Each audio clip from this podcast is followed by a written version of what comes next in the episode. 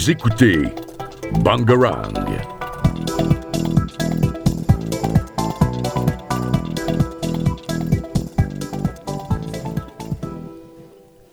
ChatGPT, Midjourney ou encore Google Home, depuis quelques mois, on ne parle plus que d'elle, l'intelligence artificielle. Au-delà de l'excitation du moment, assiste-t-on à l'émergence d'un phénomène nouveau?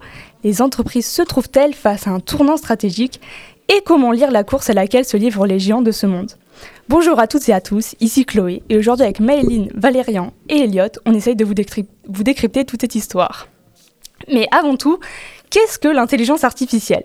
Donc l'intelligence artificielle, dite plus couramment IA, se définit comme l'ensemble des disciplines techniques et scientifiques qui permettent de reproduire certains processus cognitifs humains, comme l'apprentissage, l'intuition, l'auto-amélioration, la créativité, la planification des tâches ou encore la compréhension du langage naturel. Mais attends, c'est un petit peu c'est un petit peu compliqué tout ça, tu veux pas nous réexpliquer? Bon, dit comme ça, ça sonne compliqué, mais laissez-moi vous éclairer. Pour comprendre comment l'IA imite l'intelligence humaine, essayons d'abord d'expliquer comment fonctionne justement l'intelligence humaine. Pour Jean Piaget, psychologue de l'éducation, l'intelligence, ça n'est pas ce que l'on sait, mais ce que l'on fait quand on ne sait pas. S'il y a bien une chose qui illustre cette définition, c'est la pierre de Rosette. Alors la pierre de Rosette, si vous ne connaissez pas, c'est une stèle, c'est-à-dire une sorte de pierre avec des inscriptions, sur laquelle il y a un même texte écrit en trois écritures différentes. Égyptien hiéroglyphe, égyptien démotique et grec ancien. Lors de, sa découverte, on ne savait pas déchiffrer les hiéroglyphes. Mais en mettant en relation les symboles déjà connus des autres alphabets à ceux qu'ils ne connaissaient pas, les scientifiques sont enfin parvenus à déchiffrer les hiéroglyphes. Et l'IA, elle, procède de la même façon. En fait, euh, on dit que l'IA, elle effectue un travail d'indexation. C'est-à-dire que, par exemple, vous allez montrer à l'IA plusieurs photos de chats. Ainsi, quand vous lui montrez une photo de chat, elle saura identifier les deux oreilles, le museau, les moustaches, et pourra vous dire que c'est un chat. Néanmoins, dans le contexte actuel, je crois que l'usage de l'IA va un peu plus loin que la simple indexation d'images de chats. Si je ne m'abuse, je crois même que c'est devenu un réel enjeu géopolitique. Est-ce que quelqu'un aurait déjà entendu parler de la course à l'IA alors oui, la course à l'IA, qu'est-ce que c'est? On se demande bien. Mais alors auparavant, c'est d'abord la course à l'armement qui était au centre de l'attention. Mais aujourd'hui, les enjeux concernent la course au numérique et plus précisément la course à l'IA qui est au milieu des préoccupations ces dernières années. Ici, la course à l'IA désigne le fait que les différents États rivalisent entre eux pour créer les forces numériques les plus puissantes et les IA les plus performantes. En fait, les États sont en concurrence pour maîtriser au mieux l'intelligence artificielle, chacun essayant de faire toujours mieux que son adversaire. Actuellement, les deux pays qui investissent le plus dans l'intelligence artificielle et qui sont au premiers dans cette course, ce sont les États-Unis et la Chine qui sont en rivalité. Mais le Royaume-Uni, l'Israël, le Canada ou encore la France ne sont pas bien loin. Ok, donc si je comprends bien, la course à l'IA, ça crée des vraies rivalités entre les États de la même façon qu'avait fait la course à l'armement. Mais du coup, ces rivalités, est-ce qu'elles influencent le développement et l'adoption de l'IA à l'échelle mondiale? Euh, Oui, totalement. L'IA va être euh, un... Ah, ne va pas être euh, adopté dans, dans tous les pays. Enfin, et tout cela va dépendre aussi de leur origine. Par exemple, on va voir ChatGPT, qui est maintenant très connu, la société OpenIA, qui va être censurée dans certains pays. Dans cet exactement. Et dans cela, on retrouve l'Iran, la Russie, la Chine, la Corée du Nord, le Venezuela, la Biélorussie et l'Italie.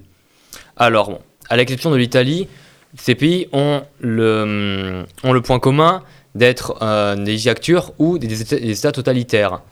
Et généralement qui seront axés sur une même vision politique très anti-occidentale et anti-américaine.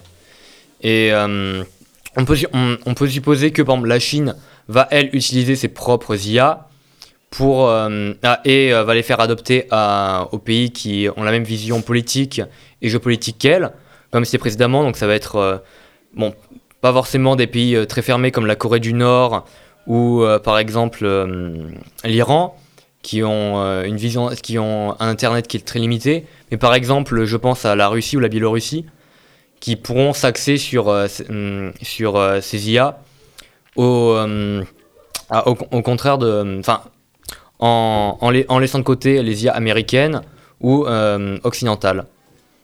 Et donc chaque pays comme tu comme tu l'avais dit précédemment vont, euh, ah, ils vont donc il va y avoir enfin entre guillemets deux camps je pense d'un côté euh, les États-Unis qui, pourront utiliser euh, des IA comme ChatGPT et, et celles chinoises qui vont, je pense, peut-être être un peu plus fermées, étant donné que ça va être des pays totalitaires. Et on va aussi retrouver les IA qui vont également être utilisées, comme tu l'avais dit précédemment, pour d'un point de vue économique et militaire, pour développer leurs armements. Et voilà, donc je pense que je peux te redonner la parole. Ok, donc si je récapitule, on a dit que la course à l'IA, ça crée des tensions et que l'IA est le facteur de puissance de demain. Je trouve ça assez inquiétant et ça mène, ça mène même à se demander si la course à l'IA constitue un danger en termes de sécurité et de stabilité internationale. Cette compétition mondiale comporte des menaces sérieuses, notamment des cyberattaques, la militarisation avec des armes autonomes et la possibilité d'une dépendance technologique accrue. Les systèmes d'IA susceptibles de refléter les bails et leurs créateurs soulèvent les préoccupations sur la discrimination potentielle dans les décisions automatisées. De plus, la, con- la concentration de pouvoir entre quelques acteurs majeurs et la question de sécurité données amplifie les inquiétudes. La perte d'emploi due à l'automatisation massive et les défis sociaux qui en résultent sont également des points de préoccupation. Mais du coup, si les États s'engagent dans cette course à l'IA malgré les risques potentiels en termes de sécurité et de stabilité inter- internationale, ça veut dire qu'ils y trouvent quand même des avantages économiques à cette adoption de l'IA. Oui, totalement. On va, on va retrouver principalement hum, les IA qui vont être utilisées pour les prévisions. Il va y avoir euh, deux, deux points qui vont être impactés. Premièrement, on va, les, les eff- les effectifs humains vont être réduits.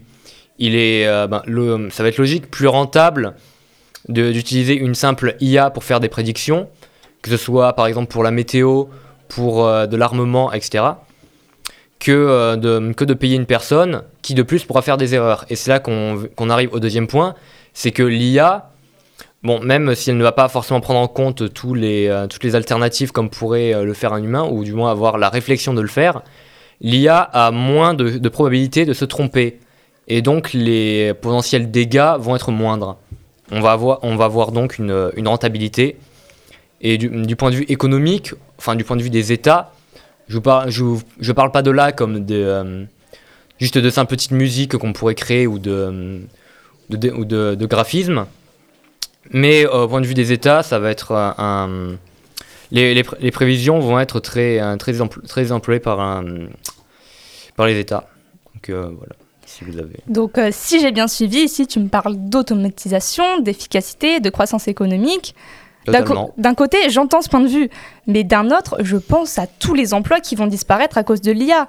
Donc en fait, c'est aussi une menace de la stabilité économique mondiale, non? Ben, l'automatisation alimentée par l'IA peut entraîner la suppression d'emplois, créant des perturbations sur le marché du travail et accroissant les inégalités. Cette dépendance croissante à la technologie peut également rendre les économies vulnérables aux défaillances techniques et aux cyberattaques. Les secteurs économiques peuvent être perturbés, entraînant des coûts et de mise en œuvre élevés pour euh, certaines entreprises. De plus, la collecte massive de les euh, données peuvent alimenter l'IA, soulevant des préoccupations quant à la confidentialité et à la sécurité. D'accord, merci, je vois. Mais en parlant de ça, ça me fait penser à quelque chose, c'est que quand on parle de métiers en danger, ça me fait penser que tous les métiers sont en danger, même des métiers auxquels on ne penserait pas, comme ceux d'acteurs. Et ces métiers, ce sont non seulement leurs professions qui sont en danger, mais aussi leur image à cause des deepfakes. Perso, les deepfakes, je trouve ça vraiment inquiétant. Quelqu'un saurait un peu plus? Alors, il est vrai que nous sommes dans une ère numérique très importante où les deepfakes défient la vérité journalistique ou encore le cinéma. Euh, les deepfakes, qu'on appelle en français euh, hypertrucage, ce sont ces vidéos, images ou enregistrements audio créés à l'aide de l'intelligence artificielle pour falsifier l'apparence ou le discours d'une personne. Le plus souvent, les deepfakes consistent à superposer le visage et la voix d'une personnalité publique sur une vidéo existante pour générer une séquence visuelle trompeuse. On en voit de plus en plus sur différents médias comme TikTok ces dernières années et la plupart du temps, ça nous amuse. Mais c'est aussi un phénomène inquiétant et c'est le monde journalistique qui en paye le prix puisque ces informations trompent de nombreux journalistes qui peuvent divulguer de fausses informations.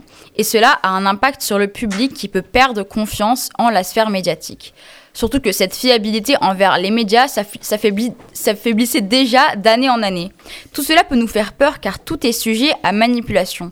Que faut-il croire? Qui faut-il croire? À qui se fier? D'autant plus que le deepfake est aussi utilisé dans la politique, notamment sur des politiciens. Euh, ce concept, il vise à influencer le comportement de la population ou discréditer une personnalité. Par exemple, dans le contexte euh, de l'invasion en Ukraine, une chaîne d'infos euh, a diffusé sur son site une vidéo qui serait apparemment tournée par le président Zelensky, dans laquelle il demandait à la population de rendre les armes. Bien, devinez quoi? C'était en réalité un deepfake.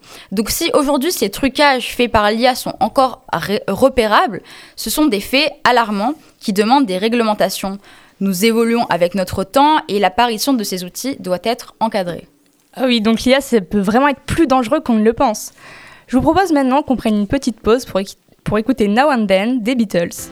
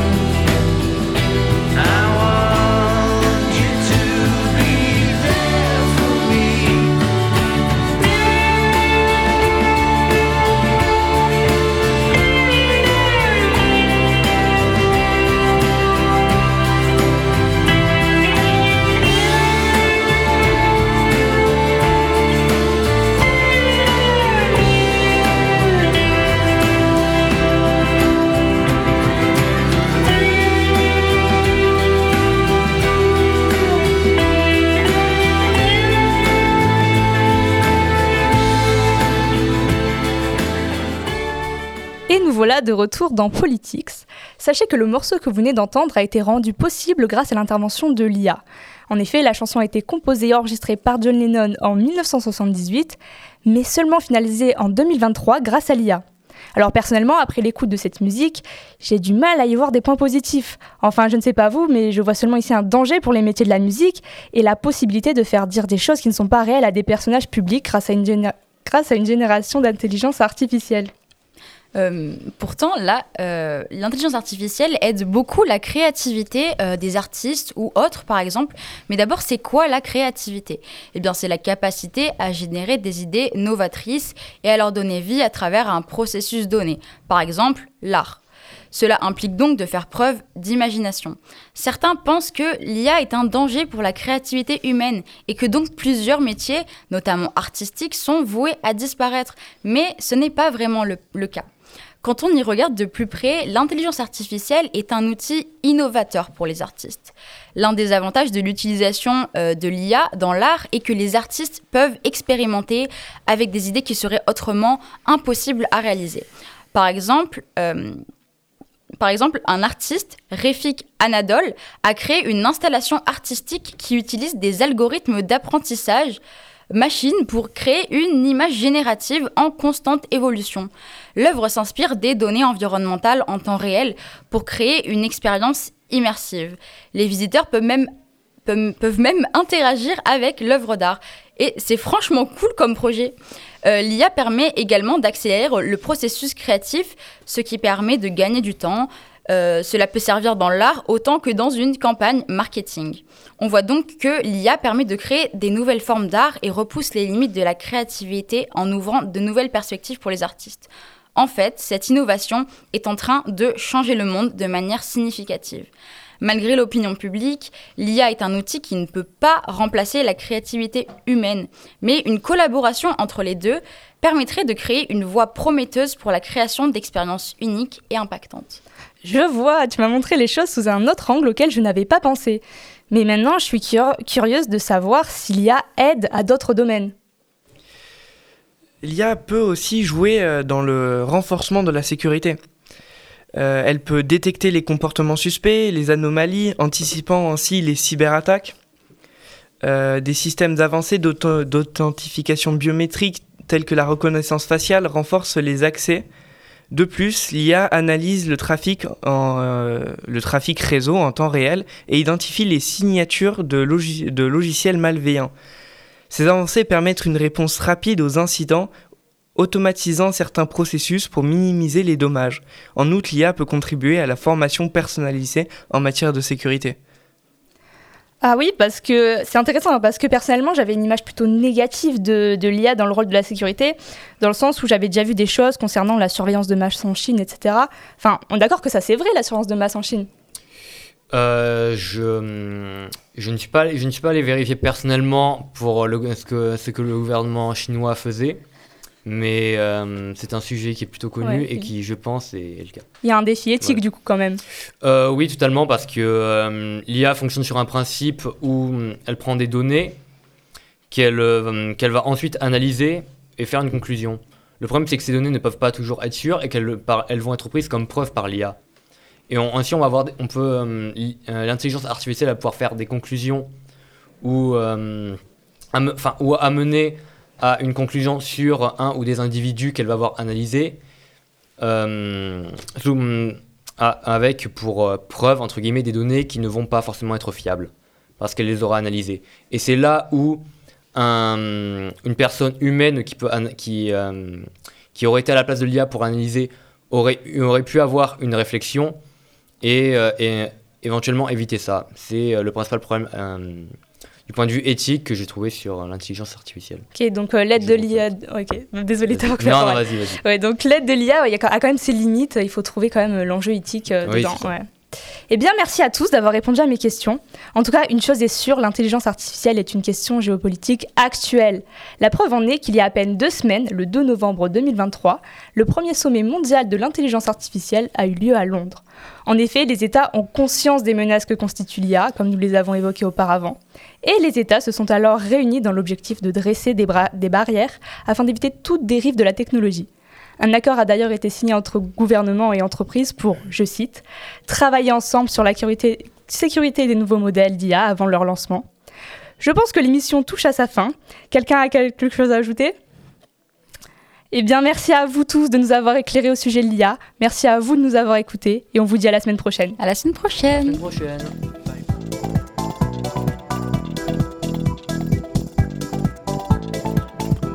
Vous écoutez Bangarang.